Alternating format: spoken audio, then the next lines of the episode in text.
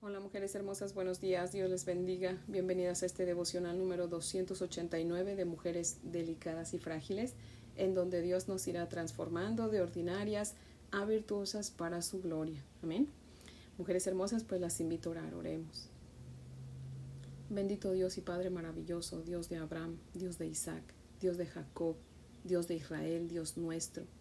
En el nombre de nuestro Señor Jesucristo, Padre, venimos delante de ti agradecidas, Señor por este nuevo día que tú nos regalas, Padre. Gracias por la oportunidad que nos das, Señor, de escudriñar tu palabra, Señor. Te rogamos que nos ayudes a ser diligentes para hacerlo, Señor, con un, un corazón limpio, Señor, para que estemos dispuestas, Señor, a entender tu palabra, Señor, y a ponerla en práctica, Padre. Por favor, ayúdanos, mi Dios amado. Permite que tu Espíritu Santo nos ayude a poder lograr ese propósito, porque solas no podemos, Señor. Y tú has dicho que Él es nuestro Maestro, Señor. Te pedimos que permitas que Él nos instruya en tu palabra, Señor. Te damos gracias, Señor, y te pedimos todo esto en el nombre de Jesús, Padre. Amén, Señor. Mujeres hermosas, yo quería avanzar. Hoy nos toca ya entrar al capítulo 11 de Levítico, pero vamos a volver a leer el día de hoy el capítulo 10 porque durante el fin de semana escuché un mensaje de un pastor que se llama Miguel Núñez. Y él tituló su mensaje Dios no negocia con su santidad. Y conforme lo fui escuchando, él estaba, eh, empezó a predicar de Levítico 10. Y yo dije, oh, wow. Así que tocó unos puntos que yo no toqué y a mí me gustaría, mujeres hermosas, que también aprendan un poquito eh, de este mensaje del hermano y este, y pues nada, vamos a seguir entonces en el capítulo 10 el día de hoy y ya mañana, si Dios nos presta vida, pues avanzaremos en el 11, ¿verdad? Si es la voluntad del Señor y si no, estaremos en el 10 hasta que Dios quiera, ¿verdad? Así que mujeres hermosas, si tienen su Biblia, por favor, ábranla conmigo en Levítico capítulo 10, obviamente, y vamos a darle lectura. Dice la palabra del Señor así. Nadab y Abiú, hijos de Aarón, tomaron cada uno su incensario y pusieron en ellos fuego, sobre el cual pusieron incienso, y ofrecieron delante de Jehová fuego extraño que él nunca les mandó. Y salió fuego de delante de Jehová, y los quemó, y murieron delante de Jehová. Entonces dijo Moisés a Aarón, Esto es lo que habló Jehová diciendo, En los que a mí se acercan me santificaré, y en presencia de todo el pueblo seré glorificado. Y Aarón se quedó callado. Y llamó Moisés a Misael y a Elzafán, hijos de Uziel, tío de Aarón, y les dijo, Acercaos y sacad a vuestros hermanos de delante del santuario, fuera del campamento. Y ellos se acercaron y los sacaron con sus túnicas fuera del campamento, como dijo Moisés. Entonces Moisés dijo a Aarón y a Eleazar e Itamar sus hijos, No descubráis vuestras cabezas, ni rasguéis vuestros vestidos en señal de duelo, para que no muráis, ni se levante la ira sobre toda la congregación. Pero vuestros hermanos, toda la casa de Israel, sí lamentarán por el incendio que Jehová ha hecho. Ni saldréis de la puerta del tabernáculo de reunión, porque moriréis, por cuanto el aceite de la unción de Jehová está sobre vosotros y ellos hicieron conforme al dicho de Moisés. Y Jehová habló a Aarón diciendo, Tú y tus hijos contigo no beberán vino ni sidra cuando entren en el tabernáculo de reunión, para que no muráis. Estatuto perpetuo será para vuestras generaciones, para poder discernir entre lo santo y lo profano, y entre lo inmundo y lo limpio, y para enseñar a los hijos de Israel todos los estatutos que Jehová les ha dicho por medio de Moisés. Y Moisés dijo a Aarón y a Eleazar y a Itamar, sus hijos, que habían quedado, toda la ofrenda que queda de las ofrendas encendidas a Jehová, perdón, tomad la ofrenda que queda de las ofrendas encendidas a Jehová, y comedla sin levadura junto al altar, porque es cosa muy santa. La comeréis pues en lugar santo, porque esto es para ti y para tus hijos de las ofrendas encendidas a Jehová. Pues que así me ha sido mandado. Comeréis asimismo en lugar limpio, tú y tus hijos y tus hijas contigo, el pecho mecido y la espaldilla elevada, porque por derecho son tuyos y de tus hijos, dados de los sacrificios de paz de los hijos de Israel, con las ofrendas de las grosuras que se han de quemar. Traerán la espaldilla que se ha de elevar y el pecho que será mecido como ofrenda mecida delante de Jehová y será por derecho perpetuo tuyo y de tus hijos como Jehová lo ha mandado. Moisés preguntó por el macho cabrío de la expiación y se halló que había sido quemado y se enojó contra Eleazar e Itamar, los hijos que habían quedado de Aarón, diciendo ¿Por qué no se comieron la expiación en lugar santo? Pues es muy santa y la dio él a vosotros para llevar la iniquidad en la congregación, para que sean reconciliados delante de Jehová. Ved que la sangre no fue llevada dentro del santuario, y vosotros debíais comer la ofrenda en el lugar santo, como yo mandé. Y respondió Aarón a Moisés, He aquí hoy han ofrecido su expiación y su holocausto delante de Jehová, pero a mí me han sucedido estas cosas, y si hubiera yo comido hoy del sacrificio de expiación, ¿sería esto grato a Jehová? Y cuando Moisés escuchó eso, se dio por satisfecho. Amén. Ahora, mujeres hermosas, eh, si tienes ahí mismo en su Biblia, en Isaías, por favor busque Isaías. Vamos a leer el capítulo 6, el verso 3. Isaías 6, verso 3. Dice la palabra del Señor así. Los serafines uno al otro daba voces diciendo, Santo, Santo, Santo Jehová de los ejércitos. Toda la tierra está llena de su gloria. Amén. Mujeres hermosas, para que nosotras podamos comprender el por qué Dios mató a Anadab y a al instante que pecaron, pues necesitamos primero entender qué es la santidad de Dios. Amén. El pastor Miguel Núñez citó a Stephen Charnock, perdón, que dice que fue un puritano muy importante porque escribió cientos de páginas acerca de la existencia y de los atributos de Dios. Y en la última que, que escribió, pues explica lo siguiente. Él dice que si sin su santidad, Dios tendría las siguientes características. Sin su santidad, la paciencia de Dios sería solamente una indulgencia para pecar. Sin su santidad, la misericordia de Dios sería como un cariño. Sin su santidad, la ira de Dios sería una locura. Sin su santidad, el poder de Dios sería una tiranía. Y sin su santidad, la sabiduría de Dios sería una astucia indigna. Eso nos muestra que como humanos pecadores que somos, odiamos la santidad de Dios. ¿Y saben cómo nos damos cuenta de que eso es verdad, mujeres hermosas? Cuando no soportamos la idea de que Dios sea santo, separado del pecado y de la corrupción de este mundo. Lo demostramos cuando queremos hacer a Dios a nuestro modo en lugar de nosotros hacernos al modo de Él.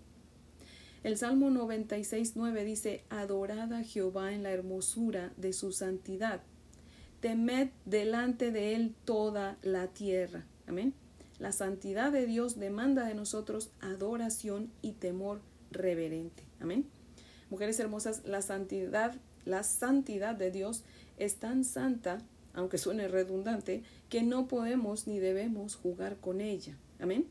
En primera de Pedro 1.16 Dios nos dice, sed santos porque yo soy santo. No dice sean santos como yo, porque obviamente no podemos hacer eso, eso es imposible, sino que dice sean santos porque yo soy santo. Dios espera, ¿verdad? Él está a la expectativa de que nosotros nos comportemos santamente, vivamos vidas santas. Amén. En otras palabras, debemos vivir eh, en santidad, dice el Señor, vivan santamente, no como yo, pero porque yo soy santo. O sea, traten lo más que puedan porque yo soy santo. Amén. La santidad de Dios es la explicación, mujeres hermosas, a la expulsión de Adán y Eva del huerto del Edén el día que pecaron. La santidad de Dios es la única explicación para la muerte cruel de nuestro Señor Jesucristo en una cruel, en una sí, cruel, una cruenta cruz, decimos, que no era nada santa, ¿verdad? El día que Él decidió llevar nuestros pecados en sus hombros. Amén. La santidad de Dios es la única explicación de por qué habrá mucha gente en el infierno, porque no quieren adaptarse a la santidad de Dios, ¿verdad? Explicado de esta manera, pues eh, es difícil no entender la santidad de Dios, ¿verdad? O sea, Dios es santo y por ende nosotros debemos vivir en santidad, ¿verdad? En el capítulo 8 de Levítico vimos la consagración de Aarón y de sus hijos como sacerdotes, ¿verdad? En el capítulo 9, en los versos 23 y 24, vimos que la gloria de Dios se apareció a todo el pueblo y salió fuego de delante de Jehová y consumió el holocausto con las grosuras sobre el altar. Y dice que viéndolo todo el pueblo alabaron a Dios y se postraron sobre sus rostros. Eso significa que reconocieron la santidad de Dios y se consideraron dignos de humillación. Mujeres hermosas, ahorita que estamos viendo que Dios es tan santo, ¿nos consideramos dignas de humillación delante de nuestro Padre Celestial? Deberíamos, mujeres hermosas, si, si hay alguna que no, ¿verdad? Tenemos que humillarnos delante de Dios reconociendo que Él es santo y nosotras somos unas pecadoras, ¿verdad? Ahora, ese fuego que salió de delante de Dios es el fuego que iba a permanecer en el altar siempre. Y es de ese fuego que los sacerdotes tomarían para hacer sacrificios a Dios. Ya lo hemos visto muchas veces durante este tiempo que hemos estudiado el capítulo 10, ¿verdad? Y cuando los hijos de Aarón, Nadab y Abiú, en, en el verso 1 ofrecieron a Dios fuego extraño, sale fuego de la presencia de Jehová Dios y los consume al momento, ¿verdad? Vamos a leer nuevamente los versos del 1 al 7. Dice, Nadab y Abiú, hijos de Aarón, tomaron cada uno su incensario y pusieron en ellos fuego, sobre el cual pusieron incienso, y ofrecieron delante de Jehová fuego extraño que él nunca les mandó. Y salió fuego de delante de Jehová, y los quemó y murieron delante de Jehová. Entonces dijo Moisés a Aarón, Esto es lo que habló Jehová diciendo, en los que a mí se acercan me santificaré y en presencia de todo el pueblo seré glorificado. Y Aarón se quedó callado.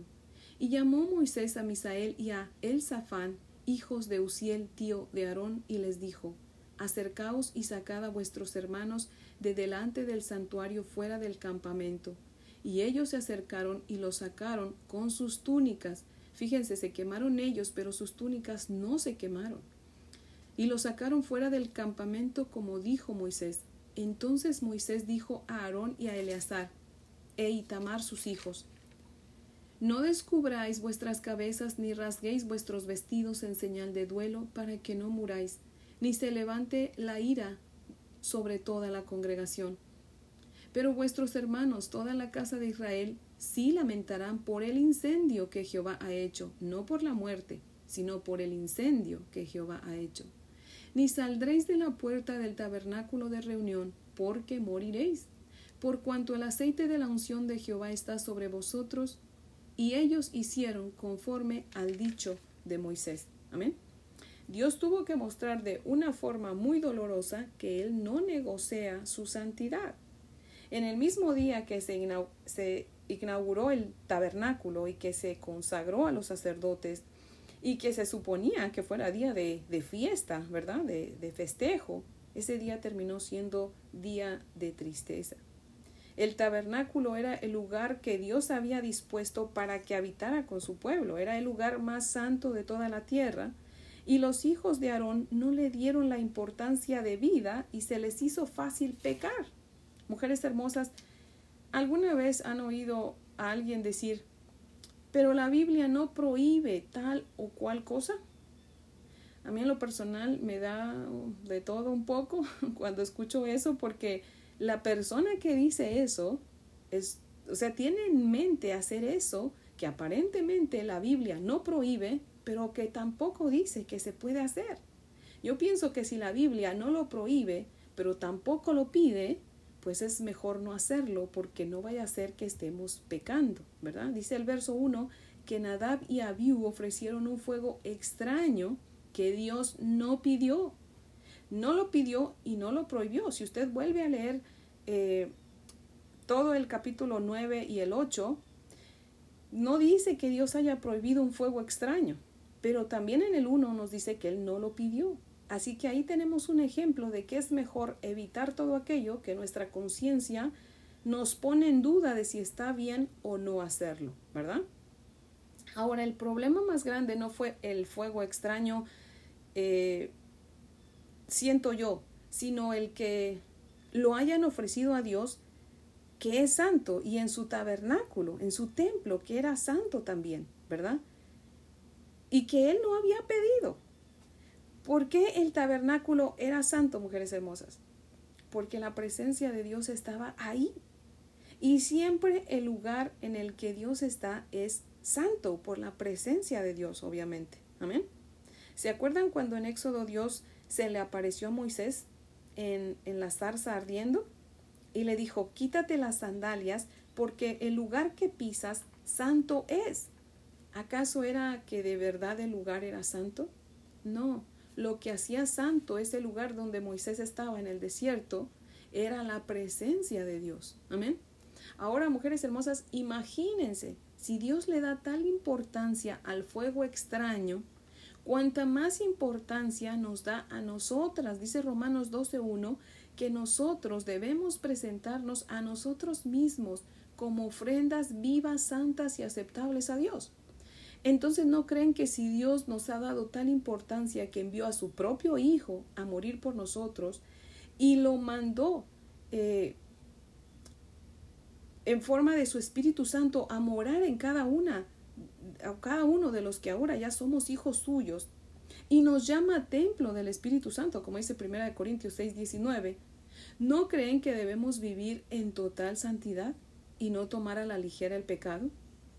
Si Dios no nos prohíbe algo, mujeres hermosas, aún así yo pienso que no es bueno hacerlo, si no estamos seguras de que sí le va a agradar a Dios o no, ¿verdad? Yo pienso que es mejor llegar a su presencia y que nos diga, ay hija mía, eso no estaba prohibido, bien podías haberlo hecho a que nos discipline por negligentes, ¿verdad? Que nos diga, bueno, ¿y por qué ofreciste eso? ¿Por qué ofreciste fuego extraño? ¿Verdad? Imagínense si en el tabernáculo que la presencia de Dios moraba simbólicamente le costó la vida a Nadab y Abiú por profanarlo con fuego extraño. Imagínense el problema que tenemos usted y yo o la responsabilidad que tenemos usted y yo si, si no cuidamos el templo del Espíritu Santo. Dios nos ha consagrado como sacerdotes. Ya lo hemos visto muchas veces en Primera de Pedro 2.9, ¿verdad? Y aquí en Primera de Corintios 6.19 dice que somos templo del Espíritu Santo, en donde mora el Espíritu Santo. Amén. No simbólicamente, sino que de verdad el Espíritu Santo mora en nosotros. Entonces se imaginan, mujeres hermosas, el peligro que corremos si profanamos el templo real de Dios que somos cada uno de los creyentes verdaderos. Pero si nosotros no vivimos en santidad, tarde que temprano llegarán las consecuencias. Y como dice el pastor, lo peor es que entre más se tarden en llegar las consecuencias, peores van a ser, ¿verdad? Yo me acuerdo cuando era pequeña, mi mamá decía, casi siempre al momento nos, de, de, que hacíamos algo indebido nos disciplinaba, nos daba, pero sí llegaba a haber ocasiones en que nos la pasaba, ¿verdad? Y decía, bueno, van a ver, cuando me los agarre, van a ver, les voy a dar su pela. Y cuando nos agarraba, desquitaba todo su enojo, nos lastimaba porque nos pegaba muy fuerte. porque su ira se iba acumulando y cuando la se desquitaba, pues descargaba todo su enojo que había acumulado. Y así va a ser con Dios. Dios está guardando su ira, pero el día que la descargue, olvídese, eso va a ser tremendo. Por favor, ahí en su Biblia, acompáñenme a leer, mujeres hermosas, Romanos 2, versos del 5 al 9. Romanos capítulo 2, versos del 5 al 9. Dice la palabra del Señor así. Pero por tu dureza y por tu corazón no arrepentido, atesoras para ti mismo ira para el día de la ira y de la revelación del justo juicio de Dios, el cual pagará a cada uno conforme a sus obras. Vida eterna a los que, perseverando en hacer el bien, buscan gloria y honra e inmortalidad. Pero ira y enojo a los que son contenciosos y no obedecen a la verdad, sino que obedecen a la injusticia. Tribulación y angustia sobre todo ser humano que hace lo malo. El judío primeramente y también el griego. Amén. ¿Lo ven? Aquí Dios nos dice que Él está acumulando su ira y enojo y, descargan, y, y va a descargarlo sobre aquellos que no obedecen a la verdad. ¿Cuál es la verdad, mujeres hermosas? En Juan 17, verso 17, nuestro mismo Señor Jesucristo nos dice que la palabra de Dios es la verdad. Entonces, hay de aquellos que en lugar de obedecer la palabra de Dios, obedecen a la gente, obedecen a sus costumbres, a sus tradiciones, ¿verdad? Así que cuando llegue la consecuencia de no obedecer a Dios, eso va a ser horrible porque va a ser un castigo tremendo que se está acumulando porque la gente no quiere arrepentirse, porque la gente o vive una vida eh, de cristianismo, pero a su manera. Es bien fácil vivir una vida de cristianismo a nuestra propia manera, pero es muy difícil vivirla a la manera de Dios. Y Dios quiere que la vivamos a su manera. Por eso es que dice que el camino para ir al cielo es angosto. Dice, hay uno ancho y por ese pasan muchos, pero el angosto es lo difícil, ¿verdad? Así que ese es el que nosotros tenemos que transitar, mujeres hermosas. ¿Y por qué es angosto? Porque tenemos que someternos a la voluntad de Dios. Nosotros a Él, no someterlo a Él, a nuestra voluntad, ¿verdad? El hecho que vivamos en el tiempo de la gracia no significa que Dios pasa por alto el pecado y se olvida, ¿verdad? Alabemos a Dios por su paciencia que tiene con nosotros y que tuvo antes ya con nosotros también, ¿verdad? Y volvámonos a Él, mujeres hermosas, en arrepentimiento y fe, ¿verdad? Si hemos hecho cosas ya conociendo al Señor, ¿verdad? Que, que no el Señor no las pidió. Tengamos cuidado, mujeres hermosas, ¿verdad? Estemos dispuestas, ¿verdad?, a enderezar nuestra vida, a consagrarle nuestra vida al Señor. Yo creo que nosotros como cristianos verdaderos debemos vivir arrepintiéndonos y debemos vivir consagrando, consagrándole a nuestro Padre Celestial nuestra vida diariamente, ¿verdad? Cada mañana, Señor, aquí está mi vida, haz tu voluntad en ella, ¿verdad? y siempre dispuestas a hacer la voluntad de Él, ¿verdad? Obedecerlo antes que obedecer a los demás, ¿verdad? Dice la palabra, me es menester obedecer a Dios antes que a los hombres. Amén. Si si ustedes mujeres hermosas vuelven a leer Levítico desde el principio, verán que dice muchas veces que Moisés hizo conforme al dicho de Jehová o que Moisés hizo todo conforme a la palabra de Dios, ¿verdad? Sin en cambio vemos a los hijos de Aarón a Nadab y Abiú pecar profanando el templo. Con el primer encargo que se les hizo o la primera eh, o a la primera a la primera oportunidad que tuvieron, ¿verdad? Pecaron. Pero ¿saben por qué? Porque Aarón, si ustedes se acuerdan, el padre de ellos, el que Dios había escogido para ser sumo sacerdote, había pecado primero. ¿Qué hizo? hizo un becerro de oro para que el pueblo lo adorara y a la vez usarlo para adorar a Dios. Mujeres hermosas, la mejor garantía que nosotros tenemos de que Dios quiera visitar con gracia a nuestra descendencia, pues es vivir santamente delante de Dios y solo vivir una vida eh, que le agrade a Él, no que nos agrade a nosotros, ¿verdad? Que no podemos agradar a Dios y agradarnos a nosotros. O vivimos para agradar a Dios o vivimos para agradarnos a nosotros. Pero no podemos estar en medio, ¿verdad? Así que no podemos vivir vidas eh, que aparenten santidad, sino que realmente vivamos en santidad. ¿Perfectas vamos a ser? No, siempre les he dicho, Dios no espera que seamos perfectos, porque si no dijera, sean santos como yo, pero Él dice, sean santos porque yo soy santo. Amén. Así que podemos engañar a otros, pero a Dios no lo podemos engañar, mujeres hermosas. Amén. Él conoce nuestros corazones, Él conoce nuestros pensamientos y eso debería de, de darnos temor, ¿verdad? No olvidarnos que Él sabe todo de nosotros. Amén. Así que si en algún momento de nuestra vida vemos a nuestros hijos, Dios no lo quiera, ¿verdad? Corromperse, antes de echarle la culpa a alguien más, primero preguntémonos si en algún momento nosotros como madres fallamos, pecamos, ¿verdad? Si se han dado cuenta, ahora en este tiempo hay una gran cantidad de jóvenes que apoyan cosas que están en contra de la voluntad de Dios, ¿verdad? Como la, la ideología de género, eh, el aborto, ¿verdad? El movimiento eh, transexual, ¿verdad? La inmoralidad, la vanidad de este mundo, porque una generación previa no hizo lo que debía hacer, abandonó a Dios e hicieron lo que les dio la gana, ¿verdad? Dice Oseas 4:6, mi pueblo se pierde por falta de conocimiento, porque desecharon el conocimiento, yo los desecharé del sacerdocio, y porque olvidaron mi ley, también yo me olvidaré de sus hijos. Esa palabra de Dios, mujeres hermosas, debería hacernos reflexionar, ¿no creen? Si nosotros nos apartamos de la ley de Dios, Dios se va a apartar de nuestros hijos, ¿verdad? Así que tenemos que tener temor y temblor, temor reverente, ¿verdad? Para hacer algo que Dios no prohíbe, pero que tampoco está pidiendo, ¿verdad? Así que tengamos mucho cuidado, mujeres hermosas. ¿Qué estamos haciendo con la voluntad de nuestro Dios? ¿Qué estamos haciendo con el templo del Espíritu Santo, o sea, con nuestro cuerpo? Adán y Eva pecaron y murieron instantáneamente, espiritualmente, ¿verdad? Y fueron desalojados el mismo día, porque Dios no negocia su santidad.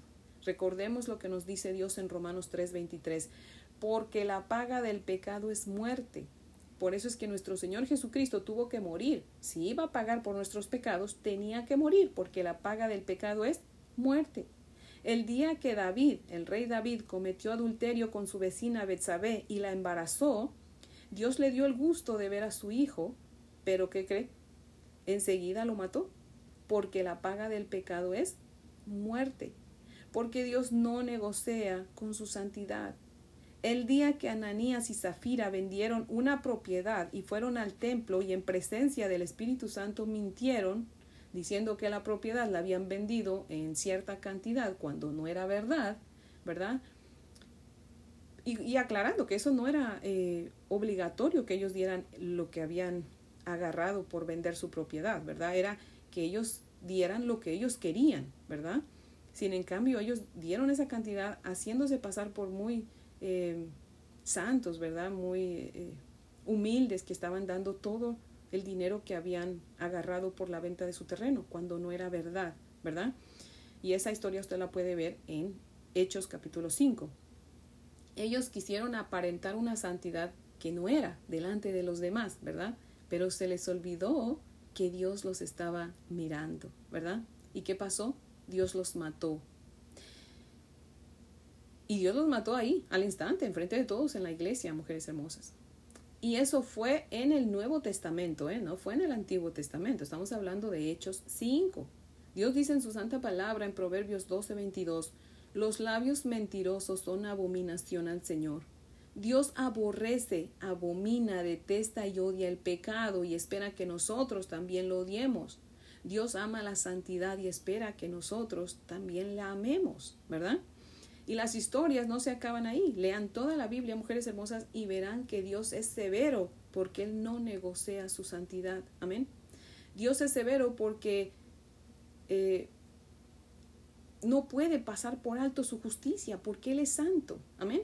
Y no solamente severo, sino que también nos explica el por qué, ¿verdad? Él explica que no negocia su santidad. Él dice en el verso 3, en la parte B del capítulo 10 de aquí de Levítico, en los que a mí se acercan me santificaré y en presencia de todo el pueblo seré glorificado. Ahora imagínese si los hijos de Aarón se encontraron en ese problema, no teniendo al Espíritu Santo morando en ellos, imagínese el problema tan grande o la responsabilidad tan grande que tenemos usted y yo, ¿verdad? Si ya somos hijas de Dios, el Espíritu Santo mora en nosotros, eh, ¿qué responsabilidad tenemos para acercarnos a Dios? Entonces, tenemos que, cuando nosotros nos acercamos a Dios, cuando nosotros servimos al, Señor, lo tenemos que hacer en completa santidad, conscientes de la santidad del Señor. No haciendo lo que nosotros queremos o lo que nosotros pensamos que está correcto, sino lo que es correcto delante de los ojos de Dios, ¿verdad? Mujeres hermosas, nosotros somos no solo el templo del Espíritu Santo, sino que también somos sacerdotes, como les decía unos momentos atrás. y eso usted lo puede corroborar en Primera de Pedro 2.9, ¿verdad? Así que, mujeres hermosas, espero que comprendan la responsabilidad que tenemos al ser sacerdotes de Dios y, hacer, y al ser templo del Espíritu Santo, ¿verdad? Vamos a leer los versos del 8 al 11 del capítulo 10 de Levítico. Dice así. Y Jehová habló a Aarón diciendo, tú y tus hijos contigo no beberéis vino ni sidra cuando entréis en el tabernáculo de reunión, para que no muráis. Estatuto perpetuo será para vuestras generaciones, para poder discernir entre lo santo y lo profano, y entre lo inmundo y lo limpio, y para enseñar a los hijos de Israel todos los estatutos que Jehová les ha dicho por medio de Moisés. Amén.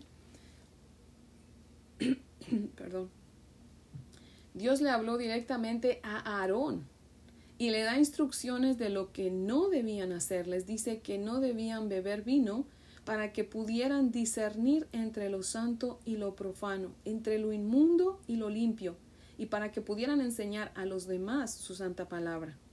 Mujeres hermosas, ahora ya no hay sacerdotes, levitas, ahora somos nosotros en lugar de ellos todos aquellos que le consagramos nuestra vida a nuestro Señor Jesucristo, ¿verdad? O a Dios por medio de nuestro Señor Jesucristo, Dios nos hace sacerdotes y templos a la misma vez, ¿verdad? Eso significa que debemos vivir diferente de lo que vive el mundo para que aquellos que no conocen a Dios vean la diferencia entre lo que es vivir santamente y lo que es vivir impiamente, ¿verdad? Mujeres hermosas, necesitamos rededicar nuestra vida a Dios todos los días, ¿verdad?